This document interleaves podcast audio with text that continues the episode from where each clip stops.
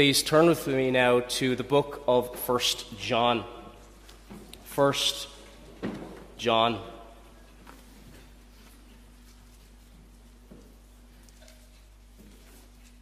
The first epistle of John.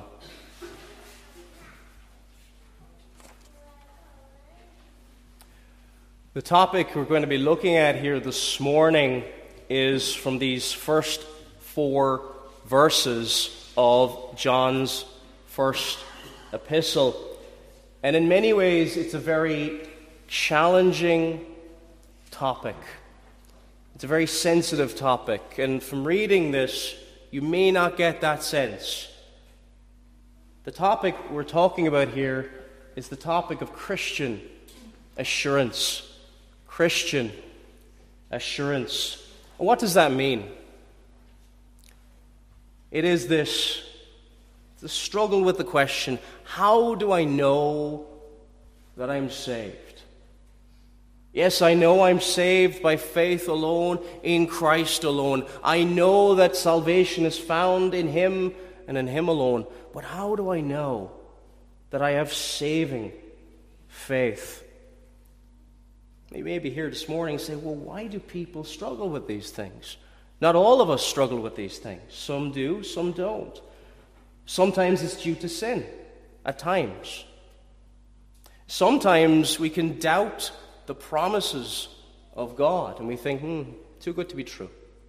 Too good to be true. It just sounds too good. We can become cynical. But while many struggle True believers struggle in this area, many don't. And there's many who ought to, ch- to look at this issue. How do you know you truly belong to Christ? I just want to, before we read God's holy word, I just want to speak to the boys and to the girls before we read God's holy word. Boys and girls, do you have a special toy? Do you have a special toy? A toy that is so special, you have to bring it to bed with you. And if you don't have that special toy, you can't sleep without it. Has anybody got that special toy? I think even the, the older people here remember their special toys. You look back at old pictures and you'll see every picture you have that special toy and you're clinging to it and you love that toy. Now, Boys and girls, have you ever lost that toy? You go, where did it go? Is it behind the couch? Uh, and, and you're worried about it. What if I can't find that bunny anymore? Or that little toy mouse? What happens? Is it at my friend's house? Do they leave it there? Where is it gone? Now, is it truly gone? No, it's probably somewhere in the house. But you're worried about it, aren't you? Where did it go? Oh no, you can't find that toy. Make you feel sad. It probably will make you feel sad if you lost that toy. But how about, have you ever found that toy again? Months later. My girls, they lost a little toy brown mouse. And they were so happy to see it later. I think it was about a year or two later that they actually found it. And what happens when you find that toy, your favorite toy? You can go back to playing, you can go back to having fun, and it's joyful, isn't it? You have your toy back. That's wonderful. Dear Christian, I want you to think about this. If you do not know if you have saving faith, you will struggle with joy in your heart. You will struggle. You have to know that you know Him. If you are in a point, I'm not sure if I'm a Christian, you will struggle, you will be tormented throughout your Christian life. It's something that burdened me early in my Christian walk because I kept coming across people with these struggles. Do I have salvation? Uh, uh, is this something I have? But, dear friends, if you find it, if you know that you know you belong to God, it is joyful and it is wonderful. And this is what we're, Lord willing, we'll see here this morning as we read 1 John chapter 1. We're going to read the first four verses of this epistle. 1 John chapter 1 verses 1 to 4. That which was from the beginning, which we have heard, which we have seen with our eyes, which we have looked upon, and our hands have handled concerning the word of life. The life was manifested, and we have seen and bear witness and declare to you that eternal life, which was with the Father and was manifested to us, that which we have seen and heard, we declare to you, that you also may have fellowship with us. And truly, our fellowship is with the Father and with His Son, Jesus Christ. And these things we write to you that your joy may be full. And may the Lord bless the reading of his holy word. This letter, written by John the Apostle, is very much filled with this one theme Christian assurance. Christian assurance. How do you know that you're a Christian. It's filled with many things to assure the true believer that you are indeed a true believer in Jesus Christ. It is filled with tests, but it's also filled with warnings as well throughout this book. And Lord willing, we will see this as well. But it is filled with things that will strengthen the faith of the true believer. It is a book which very much focuses on what it says in verse 4 here. And these things we write to you, that your joy may be full. There's a sense in which these first four verses summarize or introduce the entire letter John is writing here. It warns against hypocrisy and false assurance. But it's that joy, that joy John wants his readers to experience that their joy may be full. The joy of Christian assurance. That the believer would find it, but that the hypocrite would not find it. It's very important. Because it's important, if you are not a believer, that you know this. That you do not get false assurance. When I was growing up as a Roman Catholic, I always just thought, well, as long as I go to the building, I'll be okay. And that type of thinking can happen in Protestant circles as well. We may have the true gospel preached to us, but we can think just because we come to a building that that is all. Do we have faith in Jesus Christ? Do we seek Him? Do we seek Him? So, as we're looking at this topic here this, e- or this morning of this joy of Christian assurance, we're going to look at it under four headings. And the first heading is this it's proof. It's proof. Verse 1 That which was from the beginning, which we have heard, which we have seen with our eyes, which we have looked upon and our hands have handled concerning the word of life.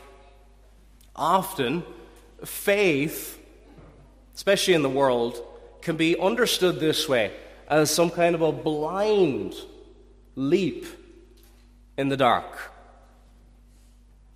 Dear friends, that is not biblical. It is not reasonable.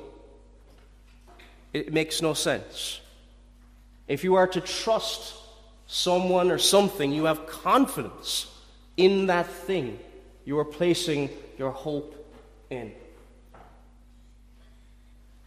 We can often think as well as believers, regardless of what we believe, it doesn't really matter. Now, we're always going to get doctrines wrong. We, we, we will. We just don't realize which ones we get wrong. But it does matter what we believe. It does matter that we trust this word, the word of God, completely and utterly. If you do not believe a friend of yours, what will happen in a time of trouble? Will you ring that friend up on the phone and ask them for help? You might be slow to ring them if you don't trust them. If you don't have confidence in someone or something, will you go to them in times of trouble? When a politician promises more jobs in the next election, are you thinking, aha, I mean, more jobs if that person gets in? Or do you think, hmm, it might happen, probably won't, but okay. We, do we have confidence in the source? Do we have confidence in our God? And what evidence we look to, what proof we have, will impact our assurance of salvation. This all ties into our assurance in salvation. If we have doubts in Christ or doubts in the Word, and we're not really sure if it's true, we're going to struggle in this area. It has to. It has to. John introduces this letter with Jesus, the Word of life.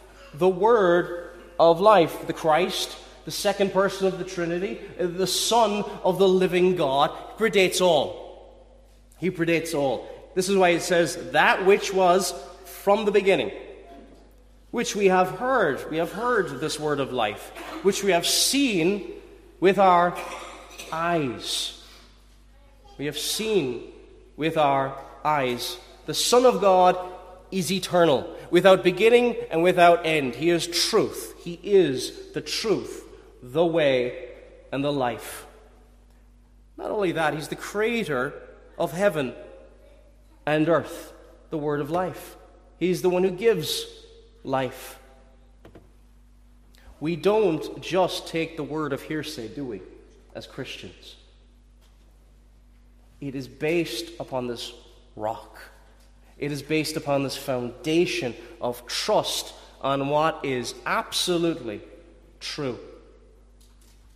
And John comes, as he writes to them, he comes to assure them of this truth, of all this.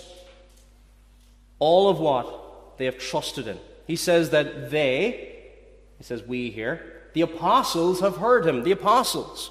These sent ones have heard Jesus Christ. They have seen him with their eyes. And this is very important. This is not some dream that John had. If you see other religions in the world, there might be some strange vision or something like that. No, no. In no wise. This is, we have seen him with our own eyes. This is no fantasy. This is no invention of men. John heard and saw this man. The Word became flesh and dwelt among us. Emmanuel, God with us. He has seen him with his very own eyes, and not just him, all the apostles and others as well. In history, if you're going to study history, eyewitnesses are very, very important. Someone who was there, someone who actually saw what took place. In court cases, an eyewitness is so valuable to a case. Well, here are eyewitnesses, the apostles, and others who saw him. They came with evidence that assured or persuaded. If we're talking about the court, we're talking about the jury or the judge persuading them of the truth of something. We need to be persuaded that this is the truth, that Jesus is truly the truth, the way, and the life, that he is truly God. That He is truly Emmanuel. Because if we don't, if we waver in these things, if we lack confidence in these things, it will affect our assurance. It will affect our assurance. Think of these eyewitnesses. Did they, did they disagree with each other? You look at all these eyewitnesses in the Bible. They all focused on different details. They, look at, they looked at a different angle. If you look at Matthew, Mark, Luke, and John, they don't all record the same details. They all look at it from different angles, but they all say the same thing in different ways. That Jesus came, he lived, he died, and he rose again from the grave. They were so sure This is what John says our hands have handled. It's so sure, dear friends. John is saying, I have touched with my own hands. Can you think of someone in the Bible, dear friends, who said, Ah, I'm not going to believe any of that unless I can touch him myself? Can you remember Thomas? John 20, verses 24 to 29. Now, Thomas, called the twin, one of the twelve, was not with them when Jesus came. The other disciples therefore said to him, We have seen the Lord. So he said to them, Unless I see in his hands the print of the nails, and put my finger into the print of the nails, and put my hand into his side, I will not believe. This is Thomas speaking. And after eight days, his disciples were again inside, and Thomas with them. Jesus came, the doors being shut, and stood in the midst, and said, Peace to you. And he said to Thomas, Reach your finger here, and look at my hands. And then a little later, Jesus said to them, to him, Thomas, because you have seen, you have believed. Because you have seen, you have believed. Blessed are those who have not seen and yet believe. Are you doubting like Thomas? You want more evidence? Dear friends, we are surrounded with evidence. The Christian faith does not lack evidence. The Christian faith often lacks, on our part, study, investigation, crying out to the Lord. That's what it often lacks. It's not a jump into the dark. You could even say it's this it's dive into, prayerfully, study of the Word of God. So then faith comes by hearing, and hearing by the Word of God. Romans 10 17. Number two now. Number two. So we've looked at its proof. We're now going to look at its perspective. Its perspective. The joy of assurance does not just come down to evidence or how sure these things are, and we can look into so many things and see not just how these things are probably true, they're undeniably true. But more than that, there's a heavenly perspective being spoken about here by John. Again, verse 1. It says in the middle of this, he says, which we have seen with our eyes, which we have looked upon. Which we have looked upon. Now, is John repeating himself here a little bit for just for style reasons? Is he saying one minute we have seen with our eyes, which we have looked upon. This is just John saying the same thing twice in another way. Well, there's two different Greek words being used here. And they can be very similar to each other. They can just mean to simply just look and to see. But the second word often has a sense of something extra. Not just looking, but gazing. Not just looking for a second and registering it as evidence, but being in awe. Have you ever seen a work of art, painting, or something where you're, you're looking at it, you're impressed, you're going, wow. Actually, you get other people to have a look at it too. You're so impressed. That's almost the sense of it here. The idea of looking at something in a prolonged way to gaze upon. Him, the apostles, along with John himself, we have looked upon, looking at something they were impressed with. It's not just evidence. We, we can have all the evidence we want. We can be the smartest person in the room. There are people who know so much about the Christian faith, intellectually, but it doesn't impact their lives. There are people who could, by, by memory, give you the Westminster Larger Catechism and other things, but it does not mean they're a godly person. It means they're very intelligent. It's not just with our physical eyes, but we look to him and we marvel at him.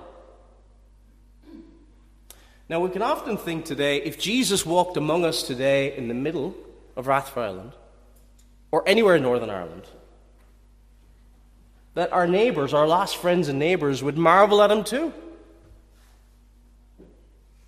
Now, there's a sense in which they might marvel at him, but unless their hearts have been changed, they will not want to come to church. They will not want to come and worship God.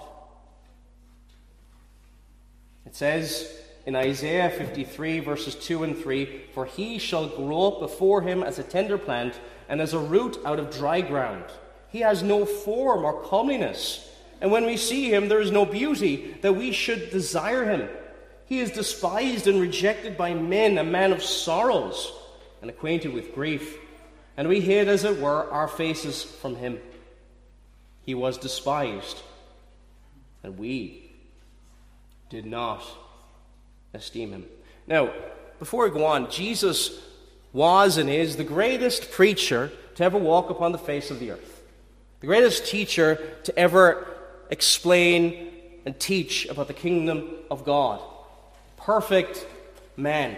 But this is not what we saw. If he was ever to come amongst us,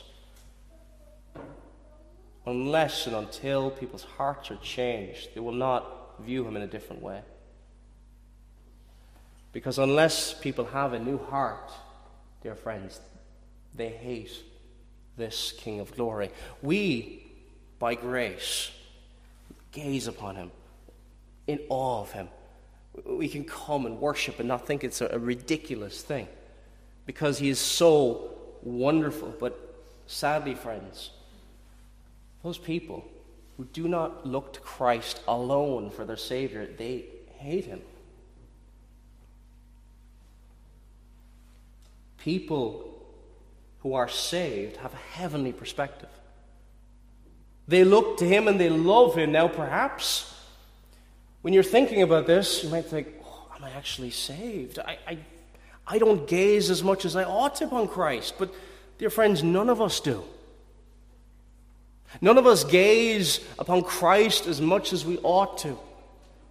He is so wonderful and lovely. Perhaps the doubts are creeping in, perhaps because you've neglected private worship or neglected public worship or neglected family worship. All, all worship is important in the home and here. All of it is important. And when you lose this perspective, this heavenly perspective on this heavenly man, you will struggle with assurance. Doubts and torments will creep in for the true believer. And I say for the true believer because the true believer will be chastened by Christ himself. If you drift from God, He will make your life challenging.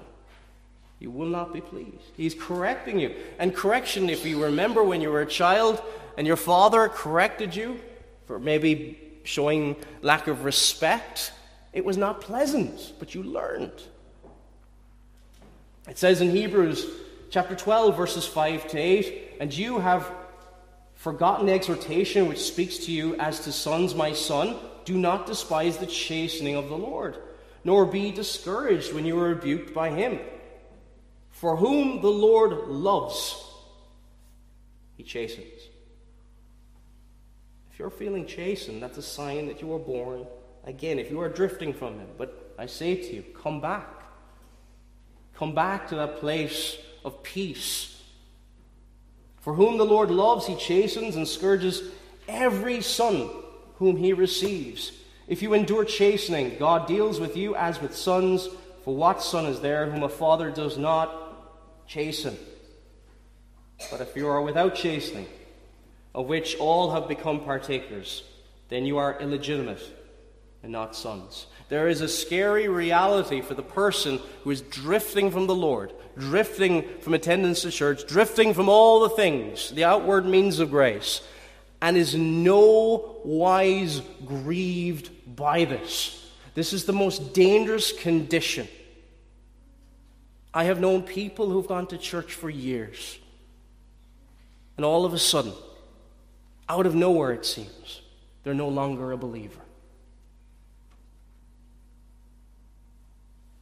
Dear friends, if that is you, come back to a heavenly perspective. Gaze upon Christ. I'm not saying live a better life, that will not save you. You look to a better Savior. You cannot save yourself. As, in, as you look upon Him, the joy of the Lord, as we read earlier in Nehemiah, will be your strength. Now, you cannot lose your salvation. If you are saved, the Lord will never let you go. You cannot lose your salvation, but you can lose your assurance when you fall into serious sin. So we've looked at its proof, its perspective. Now, number three, we're going to look at its preaching. Its preaching. Verse 2 The life is manifested or revealed, and we have seen and bear witness and declare to you that eternal life which was with the Father and was manifested to us and declare to you. Notice how it says we. We have declared to you. There is life being revealed. And these sent ones by God, remember the apostles were not people who appointed themselves. They didn't just say, hey, I want to preach one day. No, no, they were sent by Christ with his authority of what they witnessed and what was revealed. The word translated here, declared, has the idea of announce publicly. In verse 3, it says this That which we have seen and heard, we declare to you. Again, the same Greek word translated declare to you. And what they're doing, these apostles, and we forget sometimes that they were preachers sent to preach and declare the unsearchable riches of Christ. They were to preach what they saw. They were to bring a message with no alteration to that message. Only what they saw, only what they heard to declare Him. This declaration to the people of God, what will they do?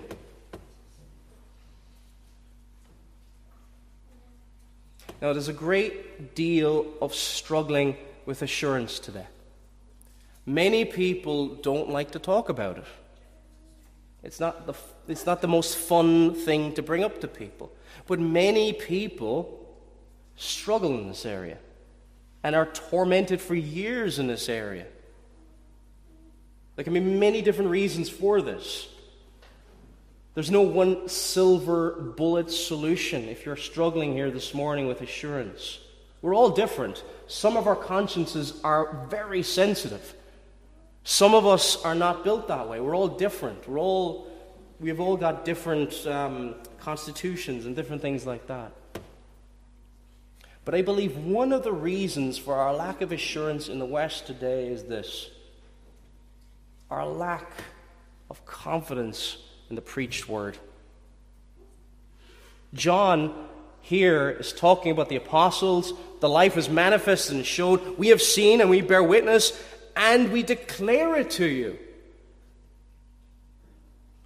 If you go back in t- terms of Christian history, when assurance was a lot Probably a lot stronger, never perfect, but a lot stronger than it is today. Preaching was far more central than it is in the church today. Preaching builds us up. Preaching, godly preaching, reminds us of who we belong to. And not just, yes, we belong to God, but we also belong to one another. Not an amazing thing. Look at what he says here in our text. Verse 3 That which we have seen and heard, we declare to you, that you also may have fellowship with us. The apostles are not just going, Look, we're up here, you're down here, you're, we're too good for you. No, no, no. You can have fellowship with us. You can have, we can share things together. Or put it another way, we're family. We're family. We are the closest. The people around us here are the people we ought to be the closest to in all the earth. Yes, we love our physical family. Yes, we love them as well. But this is the closest relationship we ought to ever have is with Christian brothers and sisters. And dear friends, there is a being who seeks to devour, who does not want you to be close to other Christians and the church. And that is the devil. And it's another reason we can struggle with assurance. We can lose our connection with one another. If we are isolated, and, and a predator, you know, like a, a wolf, a lion, loves when uh, one sheep has gone astray and is by themselves. We're, we're one family. We've got to support each other. We've got to encourage each other, equip each other. Realize that we belong to each other. And, dear friends, that will strengthen the sense in which we all belong to one family, and we all belong to one Savior, and that will help us in what area? That we belong to Him. That closeness, that bond we share one one with another. And this is the purpose of this declaration. The purpose of this declaration is this that we would see our fellowship one with another that have that fellowship. And truly, it says, our fellowship is with the Father and with His Son, Jesus Christ. Yes, our fellowship is with God, but it's also with one another. Do we love God, whom we don't see with our physical eyes? Well, the question is do we love our brothers and sisters in Christ, whom we do see on a day to day basis? Our final point is its purpose. What's the purpose of all this? Why, why is John writing this? So we've looked at its proof, its perspective, its preaching, and finally, number four, its purpose. Its purpose. There can be the sense that to be a good Christian depends on how serious you are. And that can be true in some areas. But let us not have a, a Christianity without joy. There's a real danger, isn't there? That we forget joy. Why does John write these things? He says, And these things, verse 4, we write to you that your joy may be full. And dear friends, I want your joy to be full. Not with the joy of the world, but the joy that comes from the Lord Himself. That you delight so much in Him, you're content. Now, not to be joyful in a, in a foolish, worldly way. That, that joy is short lived. The things of this world are all vanity. If you read through the book of Ecclesiastes, Solomon, he lives at the pinnacle of earthly riches. He has seen it all. And at the end of his life, he says this vanity of vanities. It's all just a puff of smoke. This life is but a vapor that appeareth for a little time and then pff, vanishes away. It, eternal things. Eternal things. That cannot be taken from us. The joy that comes from the enjoyment of God. The enjoyment of God. This is something we're going to be looking at this evening, actually. Um, why we are here. That's the, the message for this evening. And the first question of the Westminster Larger Catechism says this What is the chief end of man? To glorify God and to enjoy Him forever. Sometimes we can forget that second part. Enjoy Him forever. There is a joy John is aiming towards. There's a joy he wants his readers to have. Dear friends, there's a joy that I want you all to have. Whatever struggles you may be having in your life, dear friends, this area is so important. Remember, boys and girls, we were talking about that lost toy. Remember your favorite toy? If you can't find your favorite toy, you can't go to sleep, you can't concentrate on your schoolwork. Where's my toy? Show it to me. I can't focus. Well, dear friends, you won't be able to focus on your Christian walk very much if you're constantly looking over your shoulder, wondering, are you a Christian at all? It will rob you of joy.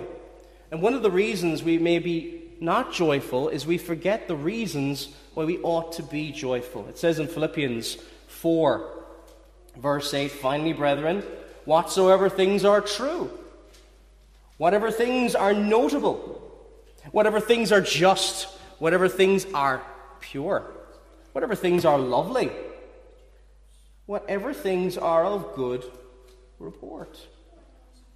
If there is any virtue, and if there is anything praiseworthy, meditate on these things. Now, when we're looking at the media,